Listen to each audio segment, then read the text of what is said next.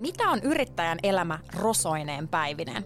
Työeläkeyhtiö Varma haluaa rakentaa parempaa yrittäjyyttä kannustavan realistisesti. Luvassa siis raakaa puhetta yrittäjyydestä.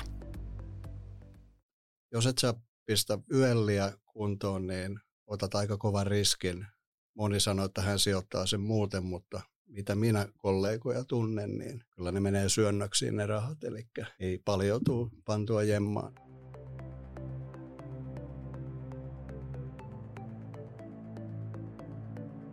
Mitä on yrittäjän elämä rosoineen päivineen?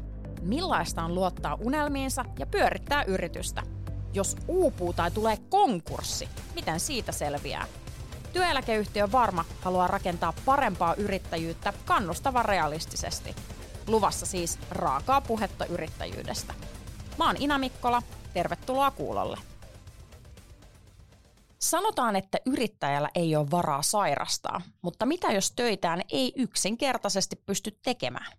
Siitä puhumme tässä jaksossa parturikampaaja Jukka Lautamajan ja Varman työkykyjohtamisen kehityspäällikön Kai Tolvasen kanssa. Tervetuloa teille kummallekin. Kiitoksia. Kiitos paljon. Jukka, sä oot pitkän linjan parturikampaaja, peruukkiasiantuntija ja yrittäjä. Sä omistat sun yhtiökumppanin kanssa Hair House kampaamon tuolla Seinäjoella teet työtä tietenkin käsilläs. Ne on parturikampaajan tärkeät työkalut. Mutta muutama vuosi sitten sä olit tilanteessa, ettei käsi toiminutkaan. Milloin ja miksi mietit ensimmäisen kerran, että nyt ei ole kaikki ihan kunnossa? No kaikki alkoi oikeastaan puuhommista, kun teki polttopuita ja silloin kirveen kasku heiluu, niin olkapää vähän niin kuin tuli kipeäksi ja siitä seurattiin muutama kuukausi ja sitten hakeuduttiin lääkärille ja siitä alkoi mun tarina ne ensimmäiset hetket, kun sä koet, että hei nyt jotenkin käsi kremppaa, niin miltä se tuntui? Oliko semmoinen pelko esimerkiksi niin kuin mielessä, että, että mitä tästä nyt voi seurata? No ei se nyt oikeastaan pelko ollut, että rapates vähän roiskuu. Ja sitten kun lääkärillä käytiin ja lääkäri antoi ensi ohjeet, että reenaa puoli vuotta oikein kunnolla ja mene salille ja heiluta vähän muutakin kuin harjan vartta. Ja sitten puolen vuoden jälkeen, kun ei mitään tapahtunut, oireet vaan paheni, niin sitten lääkäri sanoi, että nyt, nyt täytyy mennä pintaa syvemmälle ja lähdettiin tarkemmin tutkimaan. Mikä siinä sitten oli vikana siinä kädessä? Siinä oli silloin semmoinen ahdas olkapää, jänne, ahtautuma, joka sitten operaatiolla avarrettiin ja siinä tuli ensimmäinen semmoinen jakso pois töistä. Miten tämä kaikki sitä ennen, kun sitten olit pois töissä, niin vaikutti siihen sun työkykyyn? No kyllä se nyt pikkusen väsy tietysti pitkää päivää tekee 8-10 tuntia on melkein se yrittäjän arki, niin kyllä siinä niin tuntui, mutta oikeastaan yö, yöaikana oli aina pahin, että silloin kun nukkui, niin olkapää käski kääntyä, että äläpäs nuku sen päällä tai käsi on ylhäällä tai niin. pään päällä tai tyynyn alla, niin aina oli vähän väärin. Että. Mm, niin, eli tavallaan se väsytti myös se, se kipu kyllä, paljon ennen. Kyllä. Sitten sanoit, että olit ihan pois töistä sitten, kun sitä alettiin korjaa. Siinä oli jonkun viikon, olisiko nyt ollut vajaa kuukauden jakso pois se oli semmoinen pikkuoire tämä. Sitten tuli muita onnettomuuksia, että mikä johti sitten oikein kunnon pitkään poissaoloon. No miten kun tätä alettiin hoitamaan ja tajusit kunnolla sen, että ei nyt ihan yhteistyössä ole käsi enää kanssasi, niin tota, kuinka vaikea oli niin kuin hyväksyä sitä, että esimerkiksi nyt ei saa tehdä töitä? No kyllähän se vähän vaikea on ihmiselle, joka on aina tehnyt töitä ja tykännyt tehdä töitä. Että vaikka oli sairasomalla, niin johonkin piti lähteä. Että se oli vähän niin kuin se arki oli semmoista, että aika paljon mä kävin työpaikalla, vaikka ei siellä mitään voinut tehdä, että ei vaan osaa olla pois työmaalta. Mitäs sitten asiakkaat, huomasiko he tämän varmasti, jos on sellaisia vakkareita ja näin? Niin? No kyllähän ne huo- huomasi toki sen ja sitten oli tietysti vähän hankaluuksia, kun ei voinut niitä ottaa vastaan tai heitä, mm. heitä vastaan. Ja, mutta sitten oli onneksi työkavereita ja yhtiökumppani, jonka kanssa sitten pystyi vähän siirtämään niitä asiakkaita, että saatiin palveltua, mutta toki joku asiakkaat jäi pois ja silloin jos on pitkiä lomia, niin asiakkaan on helppo sitten jäädä pysyvästikin pois. Mm, niin, se, kyllä. Semmoinen, semmoinen siinä on se murhe ensimmäisenä. Niin, kyllä se, jo, jos jossain, niin tuossa ammatissa se asiakkaan ja parturikampaan suhde on yleensä nimenomaan tosi tiivis, että se oikein korostuu siinä, että, että tavallaan ei haluta ketään toista niin kuin tekemään sitä työtä. Kyllä se näin on ja taas toisaalta kun itse tietää työkavereiden persona ja taitotason, niin uskalti taas sitten suositella. Niin mm, kyllä. Kyllä se kelpasi kovasti heille. Tilastokeskuksen yritysrekisterin mukaan vuonna 2019 kaikista suomalaisista yrityksistä yli 90 prosenttia oli alle 10 työntekijän tällaisia mikroyrityksiä. Alle 50 työntekijän pienyrityksiä oli sitten semmoinen about 6 prosenttia ja suuryrityksiä reippaasti alle prosentti. Eli sillä on siis aika paljon merkitystä, että miten pienten yritysten yrittäjillä menee. Kai, sä työskentelet varmalla nimenomaan työkyvyn ja sen johtamisen parissa. Mitkä kaikki asiat vaikuttaa sitten siihen työkykyyn, jossa erittelet? No se on aika monipuolinen kokonaisuus ja jos mietitään ihan sitä terveydestä liikkeelle, osaamisesta, yrittäjätaidosta ja sitten näistä, että minkälaisia verkostoja on niin kuin rakentanut ja Jukka kivasti puhuikin silleen, esimerkiksi niin kuin tuota työkavereiden luottamisesta ja tuntee heidän taitotasot ja muut.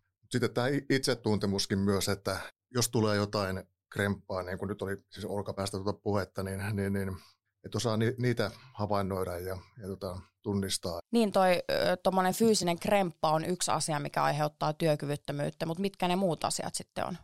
Siellä voi olla tota monipuolisesti erilaisia tekijöitä, että jos ihan tarkastellaan tilastollisesti, niin työkyvyttömyyseläkkeestä ja työeläkekuntoutuksesta, niin suurin osa tulee näistä tuki- ja elinvaivoista johtuvista tekijöistä, mutta mielenterveys tuota teema, siellä on niin kuin tosi kovasti nousussa myös.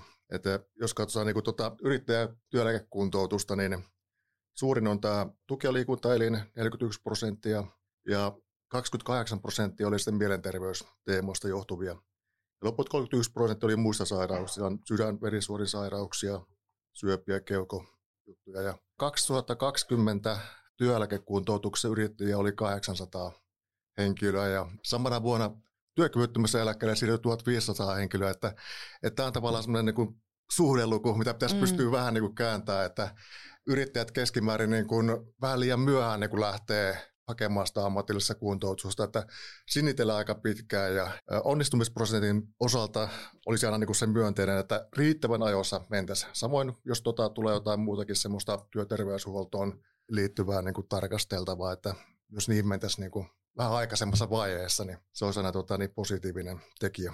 Niin, se tuntuu vaan ehkä olevan semmoinen tilanne monesti, että, he ei halua ehkä uskoa, että hei nyt keho prakaa tai mieli Joo. prakaa. Joo. Ö, mikä sä luulet, että siinä on se suurin este, että ei lähde ajoissa hoitamaan sitä asiaa, mikä se sitten ikinä onkaan? Kyllä se varmaan niin kuin, tota, on halunnut niin kuin pyörittää sitä liiketoimintaa, yritystä varmistaa ne asiakaslupaukset siellä ja velvollisuuden tuntu ja tavallaan semmoinen tietynlainen varmasti se työn imu, imu ja vastuunotto on, on siinä työssä ja nämä taloudelliset niin kuin vaikutukset, tulotaso voi niin kuin heiketä siinä. Mm. No aika hyvin tuossa Jukankin storissa just korostui se, että pelkäs vähän niin kuin niiden asiakkaiden puolesta ei vaan halunnut lopettaa sitä työntekoa. Ei toki kaikki pidä työstään, mutta moni meistä myös pitää rakastaa työtään, niin onhan se niin kuin se, että sä et saa sitä omaa intohimoa toteuttaa, niin ei sitä vaan halua hyväksyä. Mitä sitten Jukka, kun sä jäit sitten sairaslomalle muutamaksi kuukaudeksi sieltä Hair Houseista, niin sä sanoit, että sulla oli yhtiökumppani, se tietenkin niin kuin auttoi asian kanssa ja se, että sä suosittelit muita työntekijöitä sun vakkariasiakkaille ja näin. Mutta miten se itse sairasloma oli? Tiesitkö sä siitä niin kuin kuinka paljon etukäteen, että kauan se kestää? No tämä ensimmäinen sairasloma, mikä oli se avaruusleikkaus, niin se oli aika lailla pikkujuttu, mutta sitten, sitten tuli tämä isompi homma, että maastopyörällä kaaduin tuolla Alpeilla, tuli semmoinen onnettomuus ja siellä meni olkapäästä kaikki rikki, mikä voi mennä rikki. Lääkäri ilmoitti heti, että nyt on leikkaushoito edessä ja vähintään kaksi kuukautta. Mä olin kolme ja puoli kuukautta pois työelämästä silloin. Se oli sellainen niin kuin iso pysähdys ja sen tiesi etukäteen, että nyt ei tule aivan nopea takaisin. Siinä piti vähän ruveta miettiä asioita. No miltä se sitten tuntui ne hetket, kun tavallaan sanotaan vaikka just, että no pari kuukautta, mutta sitten se onkin vähän pidempi semmoinen epävarmuus siinä. Mä tiesin ensimmäisen leikkauksen jälkeen, että kuntouttamisella on erittäin iso, iso merkitys siihen palautumiseen ja mä tein olkapääjumppaa kuusi kertaa päivässä, pikkusen enemmän kuin ehkä määrättiin ja tein vielä kovempaa sinne kipurajojen ylitte. Se kuntoutuksen merkitys korostuu erityisesti nimenomaan sit silloin, kun se kehon osa on oleellinen osa sitä sun hommaa, kuten tässä sun tapauksessa, niin mä niin kuin aistin susta sen, kun sä oot ollut siellä silleen niin kuin, nyt minä perkele kuntoutan tätä kättä enemmän kuin sanottiin. No se oli justiin näin, että kanssakuntoutettavat kyseli, että koska sulla on leikkaus, koska myös kuntoutettavilla oli aika paljon ennen leikkausta. Mm, Sä mut on leikattu kolme viikkoa sitten ja ne ihmetteli, että miten voi käsi niin kuin mennä, tai liik- liikeradat olleen noin. Siinä oli jo niin kova halu päästä takaisin työrintamalle, että ei, ei siinä ollut vaihtoehto. Toki sitten välillä on kuullut myös tarinoita, tällaisia vähän vastaavia, että kuntoutetaan niin kuin enemmän kuin on sanottu. Ja siinä ei olekaan sitten ollut välttämättä hyvät seuraukset, että kuntouttaakin voi liikaa. No joo, kyllä sieltä ammattilaisilta tuli aika hyvät ohjeet, että niin. missä menee raja. Miten sitten, kun just varsinkin tämä toinen keissi tuli, niin maltoitko silloin olla sitten enemmän kotona vai menitkö taas sitten sinne työpaikalle kattelemaan, että mitä siellä sakset heiluu? No kyllähän siellä piti käydä tietysti kattelemassa. Mutta joo, kyllä siinä sitten seisahtui niin sanotusti, että käsi oli paketissa viisi viikkoa yötä päivää. Ja kun on oikea kätinen ja oikea käsi, niin siinä voi jokainen kuvitella, minkälaista on ottaa hammasharja vasempaan käteen ja ruveta harjoittelemaan hampaiden pesua, saatika muuta aamutoimet. Mm. Että kyllä siinä puoliso puetti ja lapset yritti myötäelää siinä rinnalla. Sä sanoit, että silloin ihan ns. ekalla kerralla, kun käsi alkoi vähän kipeytymään, niin sua ei vielä niin kuin pelottanut sinänsä. Mutta miten nyt, kun tämä toinen keissi tapahtui ja kuntoutus oli päällä ja näin, niin oliko pelko persiissä niin sanotusti, että mitä jos tämä ei nyt ihan oikeasti tästä enää koskaan kuntoudu sellaiseksi, että voi tehdä sitä omaa intohimoduuniaan? No kyllä pelko oli perseessä sen takia, että lääkärit sanoivat, että ei siitä uustuu. Siitä taitaa olla pian kymmenen vuotta aikaa, kun on, on niin leikattu ja sitten se operoitiin kolme-neljä vuotta sitten uudestaan ja sieltä oli repeytynyt lisää jotakin vanhoja juttuja ja semmoinen pelko on tullut, että en, en mä maastopyörällä lähde enää kovia juttuja tekemään ja totta kai liikutaan ja kuntoutetaan ja käyn pari kertaa viikossa äijäjumpas ja kaikki hullu urheilu omille lapsille näyttäminen on jo jäänyt. Mm. Siinä vähän ikäkin suojelee jo miestä. Mutta siis toi on täysin ymmärrettävää. Ehkä itse kanssa vähän samaistun tohon siitä, että jos käy keholle joku juttu jossakin, niin sit sä oot sen jälkeen huomattavasti varovaisempi, koska sä et halua kokea enää sitä kuntoutusprosessia. Ja sit just toi, kun se liittyy siihen ammattiin, niin se on vaan niin fataali pelko siitä, että ei voisi tehdä sitä. Kyllä siinä kävi mielestä, mitä hän sitä tekisi sitten. Niin. niin kuin mitä, mitä muuta hommaa. Mä tykkään tehdä puukäsitöitä ja niin. se oli mun haaveammatti, mutta vanhemmat siihen aikaan sanoi, että he arvostaa puusepän töitä, mutta arvostaako suuri yleisö sitä ja mm-hmm. sitten valittiin kumminkin tämän, tämän käsityöalan.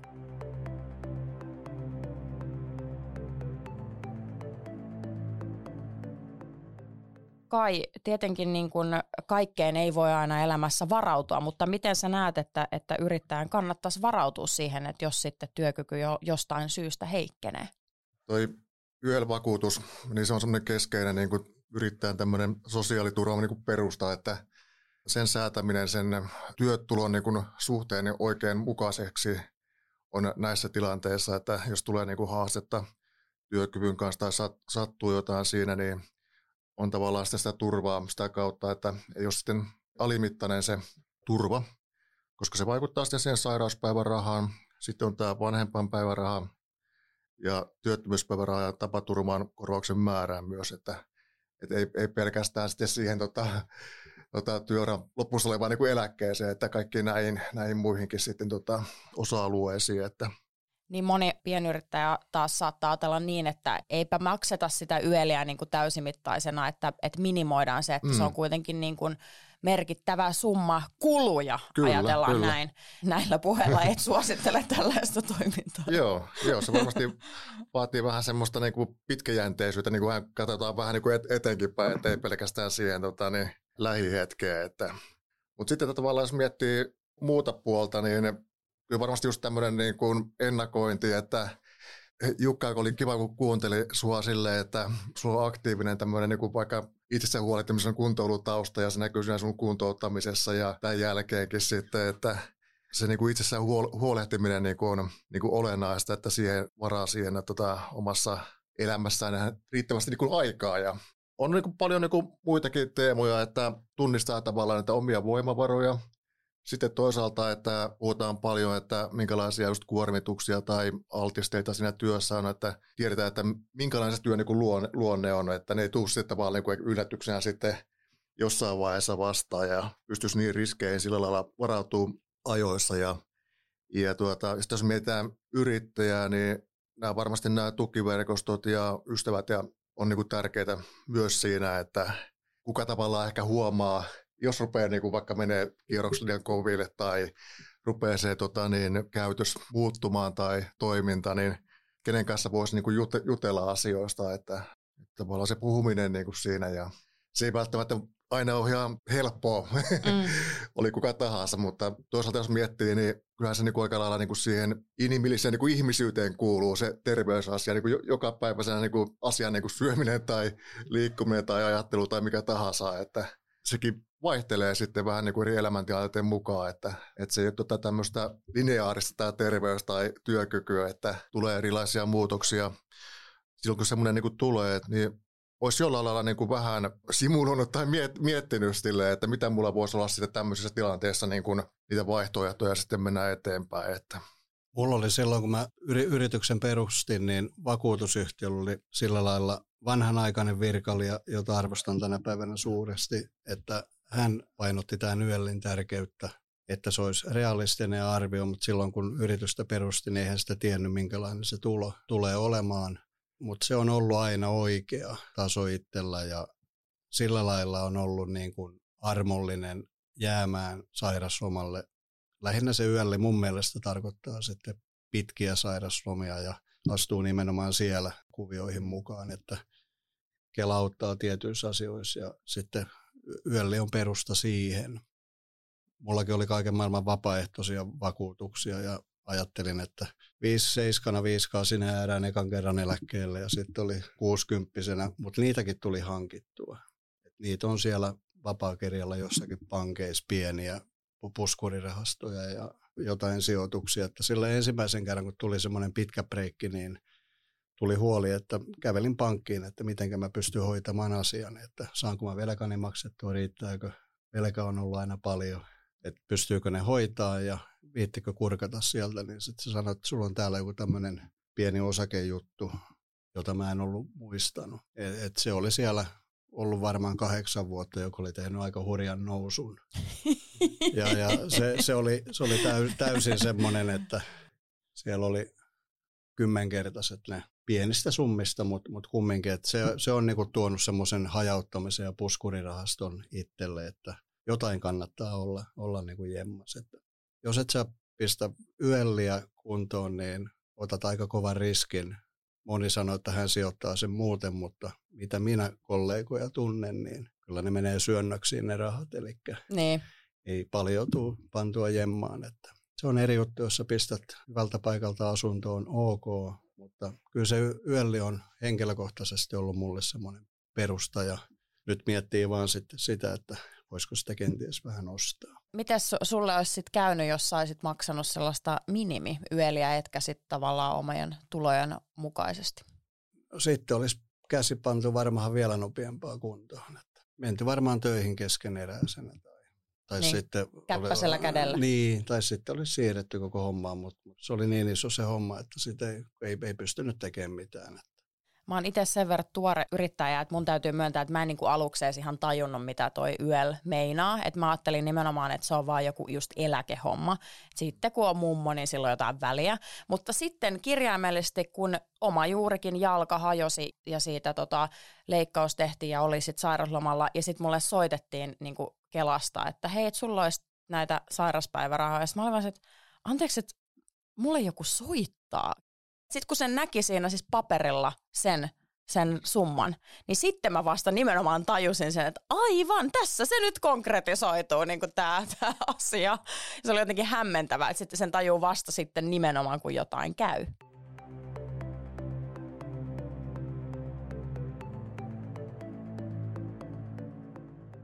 Puhuttiin siitä, että, että miten voi varautua, että YEL on yksi ja sitten sä kerroit niin kuin erilaisia muita jotenkin ajatuksen tasolla keinoja ja sellaista niin kuin tunnustelua. Mutta kyllähän tämä liittyy totta kai aika paljon siihen, että niin kuin mikä ammatti on tietenkin myös kyseessä, niin miten sä avaisit sitä, että miten se nimenomaan ammatin valinta vaikuttaa sitten siihen, että sä voit ennakoida juuri ammattiin liittyviä riskejä tai mitkä sitten ylipäätään on sellaisia ammatteja, missä kannattaa olla vielä eniten varuillaan?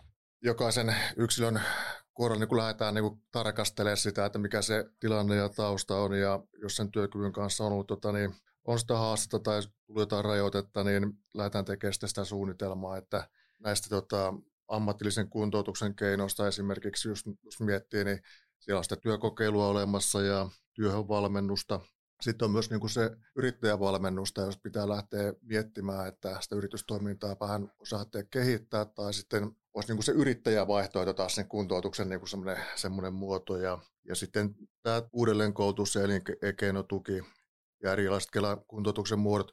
Mutta sitten tavallaan näistä työterveyslaitoksilla on tosi hyviä niin kuin aineistoja liittyen näihin erilaisiin niin kuin altisteisiin ja sitten tavallaan tämmöisiin tota, ammatteja, missä niin kuin ehkä esiintyy sitä riskiä, että keskimäärin tota, siellä nousee semmoisia tiettyjä toimialoja, kuten niin kuin rakentaminen ja sitten tämmöisiä, missä on tämmöisiä asennustöitä tai niin kuin hankalia asentoja, että mitkä voi just näitä tukia liikuntaa ja sitten vaivoja niin kuin aiheuttaa, että teollisuudessa voi olla sitten näitä tämmöisiä erillisiä kemikaaleihin liittyviä ja altisteita ja tämmöiset melualtisteet on kanssa tämmöisiä niin kuin yleisiä, mistä sitten tulee tämmöisiä ammattitauteja, että mutta sieltä ei varmaan niin kuin ehkä voisi sillä lailla niin kuin sanoa, että yksi tietty, tietty tota, niin ammattiryhmä olisi sitten tota, sen niin kuin altisteisempi, mutta sitten jos niin kuin siihen kysymykseen, että miten kannattaa niin kuin lähteä liikkeelle, niin, niin, niin mun mielestä aika hyviä käytäntöjä ollut siinä, että jos olet vaikka toiminut niin kuin, vaikka sähköasentajana tämmöinen esimerkki ja, ja sitten tota, niin,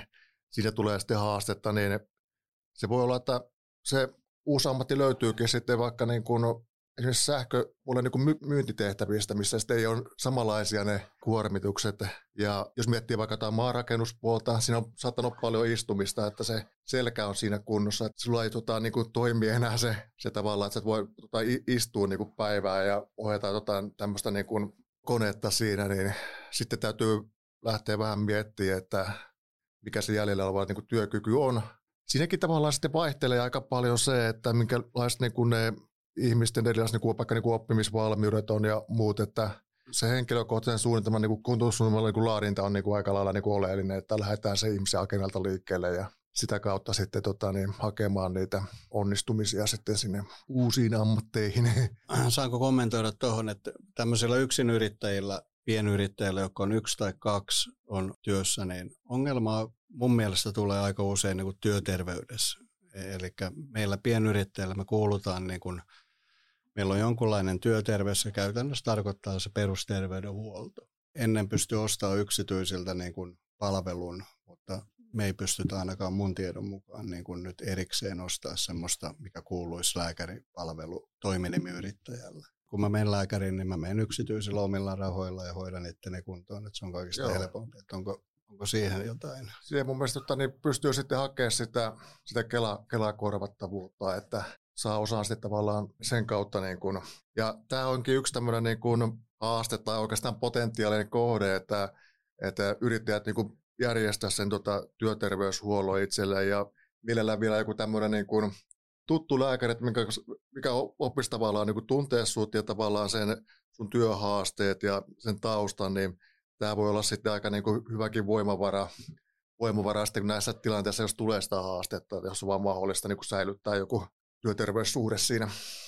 Monta kertaa se niin on, että sitten ei lähdetä sinne ha- hakemaan sitä apua ajoissa ja koitetaan pyristellä ja pärjätä. Ja, ja et, sen on sitten jotenkin on huomannut ja yrittänyt, että menet sitten julkiselle tai yksityiselle, niin hoidat sen homman kumminkin heti pois. Tässä tota, niin, työterveyden puolella niin tulee se vahvuus heillä, että he on niin kuin perehtynyt sitten julkista terveydenhuoltoa paremmin tämmöisiin niin kuin erilaisia vaihtoehtoja niin kuin siihen työn jatkamisen kannalta, niin siinä mielessä se on se työterveyshuollon suhde niin kuin hyvä olla olemassa. Hei, saako tuota, Jukka kysyä sinulta semmoista, että, että onko tullut jotain tämmöisiä unijuttuja tai puhut siitä, että se olkapää oli sillä, että herätteli sua tai jotain tämmöisiä vatsakippuja tai tämmöisiä, niin onko jotain semmoisia, missä olet itse niinku havahtunut, että nyt täytyy vähän pysähtyä tai ottaa aikaa itselle niin siinä arjessa, että No silloin, jos on hiljaista ja rupeaa näitä miettimään, niin silloin on hälytysmerkki. Et silloin, kun on hyvin töitä ja on kiire, niin sellainen positiivinen paine on parempi. Joo. Tavallaan, että jos on hiljainen hetki kampaamossa, niin kuin on ajoittain, niin silloin rupeaa pyörittelemään niitä. Joo, niin se aika varmaan käänteisestikin toimii sitten. Että joo, joo se... että pieni kiire, kiire on parempi ainakin omalla kohdalla. Joo. Niin aivan, että et tavallaan sen sijaan, että sulla välttämättä se niinku olkapää nyt sinänsä kremppaisi, niin se voikin alkaa, alkaa tulee just sen mielen kautta sitten ne niinku haasteet, että jos alkaa kuumottelemaan. Kyllä, siinä, siinä pitää niinku osata ittiänsä lukia ja ymmärtää, että olkapää herättää mut joka yö vieläkin. Sen kanssa pärjää. Se on tärkeintä, että pystyy tehdä töitä ja päivällä ei ole kipeä. Ei syölläkään ole kipeä, mutta se vaan vaivaa. Mun mielestä tuossa tuota, kun sä oot kerrot, niin ilahdutti tosi paljon toi tota, tämmöistä tietynlaista mielenhallintaan liittyvät asiat, että sä oot tota, niin, ollut pitkäjänteinen ja niin, miten sä oot tavallaan niin kuin sen pitänyt kunnossa, että, että mieli on säilynyt niin kuin positiivisena ja toiveikkaana sitten erilaisista haasteista no huolimatta? Eh, ehkä kaikki semmoinen, että on, on paljon ystäviä ja tuttuja, että on ollut niin kuin, varmaan kaikki juontaa joukkueurheilusta ja ollut paljon ystäviä, on sitä kautta tutustunut ihmisiin ja erilaisissa järjestötehtävissä, niin – ei, ei jää yksin ja jos sä vetäydy kuoreen, niin kukaan ei tule sieltä hakemaan sua. Että kyllä se pitää niin kuin ymmärtää lähteä tuonne ulkoiluttamaan itseä silloin, kun tuntuu siltä. Ja yksi hyvä ulkoilureissu on tämä Helsingin reissu. Harvoin pääsee tänne isolle kirkolle tuolta Pohjanmaalta. Että pari vuotta on viime hetkestä. Mitä te ajattelette siitä, että kun ehkä on vähän sellainen hegemonia, että sanotaan, että yrittäjä ei vapaa-päiviä näe, että ollaan töissä niin kuin 247 ja lomasta ei voi haaveilla ja tosiaan sairastaa ei saisi. Mitä me jotenkin ehkä tällaiselle niin kuin puheelle tai asenteelle voitaisiin tehdä? Silloin alkuaikoina tuli tehtyä tosi paljon töitä, mutta tuli kyllä aina jostakin löydettyä se loma, lomarakokin ja nyt on ehkä vielä enemmän järjestänyt sitä lomaa ja omaa aikaa, että se pitää vain suunnitella huolellisesti se mahdollinen lomaajan palkan menetys tai sä teet sen sisälle. Ei voi syödä niin kuin kuormasta etukäteen, että sä teet sitten vähän pidempää päivää ja suunnittelet sen, että sä pidät tuolla loma ja sillä siisti. Varmasti just tuo ennakointi on, ja Mielestäni on niin kiva nostaa se ihan niin tämmöiset arkipäivätkin, että, että minkälaisia mikrotaukoja tai harrastuksia niin kuin niihin voi niin kuin sisällyttää, että, että nehän niin kuin toimii aika oleellisena tämmöisen niin kuin palautumisen kannalta. Ja ihmisillä varmaan on vähän niin kuin eri, erityyppinen tämä, että minkä mittaisia lomia ne tykkäisi niin kuin viettää. Ja että osalle toimii tämmöiset niin kuin lyhyemmätkin lomat ja tietysti varmasti se vaikuttaa, että miten perheen tai muun, muun tota, loma-aikataulut sinne ajoittuu, että siinä on semmoinen oma yrittäjällä on, joo, mun mielestä yrittäjällä on kuitenkin hyvä va- vapaus. Niin. Sulla on tilauskirja siinä edessä, saat itse pomossa, päätät sen loman ja laitat sen kirjaa ja kukaan suojatuu siihen sanomaan. Ei mm-hmm. patistamaan eikä toisinpäin. Että Mä kävin hakemaan kuntosalikortin, mä käyn jossain ohjatusjumpis, mutta Joo. mä kävin hakemaan vielä työpaikan läheltä semmoisen salikortin, että kun on hiljainen hetki, niin mä katsoin, että okei, nyt mulla on reenikassi kotona ja lähden käymässä salilla ja käyn suihkussa tuon takaisin töihin. Mm. Pikkusen on posket punaisena. Niin ja sitten kyllä se toki niin kuin tällaisessa yhteiskunnassa, joka on ehkä just tottunut tällaisen yrittäjäpuheeseen, että nyt painetaan ja painetaan ja myös ihan niin kuin mikä tahansa työn suhteen sellaiseen, että ei ne työt tekemällä lopu, niin, niin kyllähän se vaatii myös vielä mie, niin kuin sun aivoissa sellaista vinksautusta, että myös sallii itselleensä sen, että jos nyt ei oikeasti ole jaksamista ja fiilistä, niin minun ei tarvitse tehdä eikä tarvitse mm. myöskään tuntea syyllisyyttä niin. siitä, että nyt, nyt pitää breikkiä. Ja kyllä monella, monella nuorella yrity, yrittäjällä on niin kuin ongelma siinä, että tulee semmoinen menestymisen paine ja mm. sitten jos ei se kampaamo mm. lähdekään nousuun ja häpeä siitä, että mitä muuta ajattelee ja mua varoteltiin, mutta silti mä lähdin. Että kyllä. Silti kannustan kyllä. kyllä kaikkia, että kyllä ne unelmat yleensä toteutuu ennemmin tai myöhemmin. Niin ja väsyneenä ne unelmat ei toteudu. No aika harvoin. niin. Jukella oli hyvä, hyvä nosto siihen tota, yrittäjän niin kun, ehkä vapauteen tai mahdollisuuteen määritellä sitä, että milloin sä niin kuin harrastat esimerkiksi, että ei tarvi mennä siihen niin kuin kiirehuippuaikaan tai milloin esimerkiksi on niin kuin kalleinta lähteä vaikka lomalle.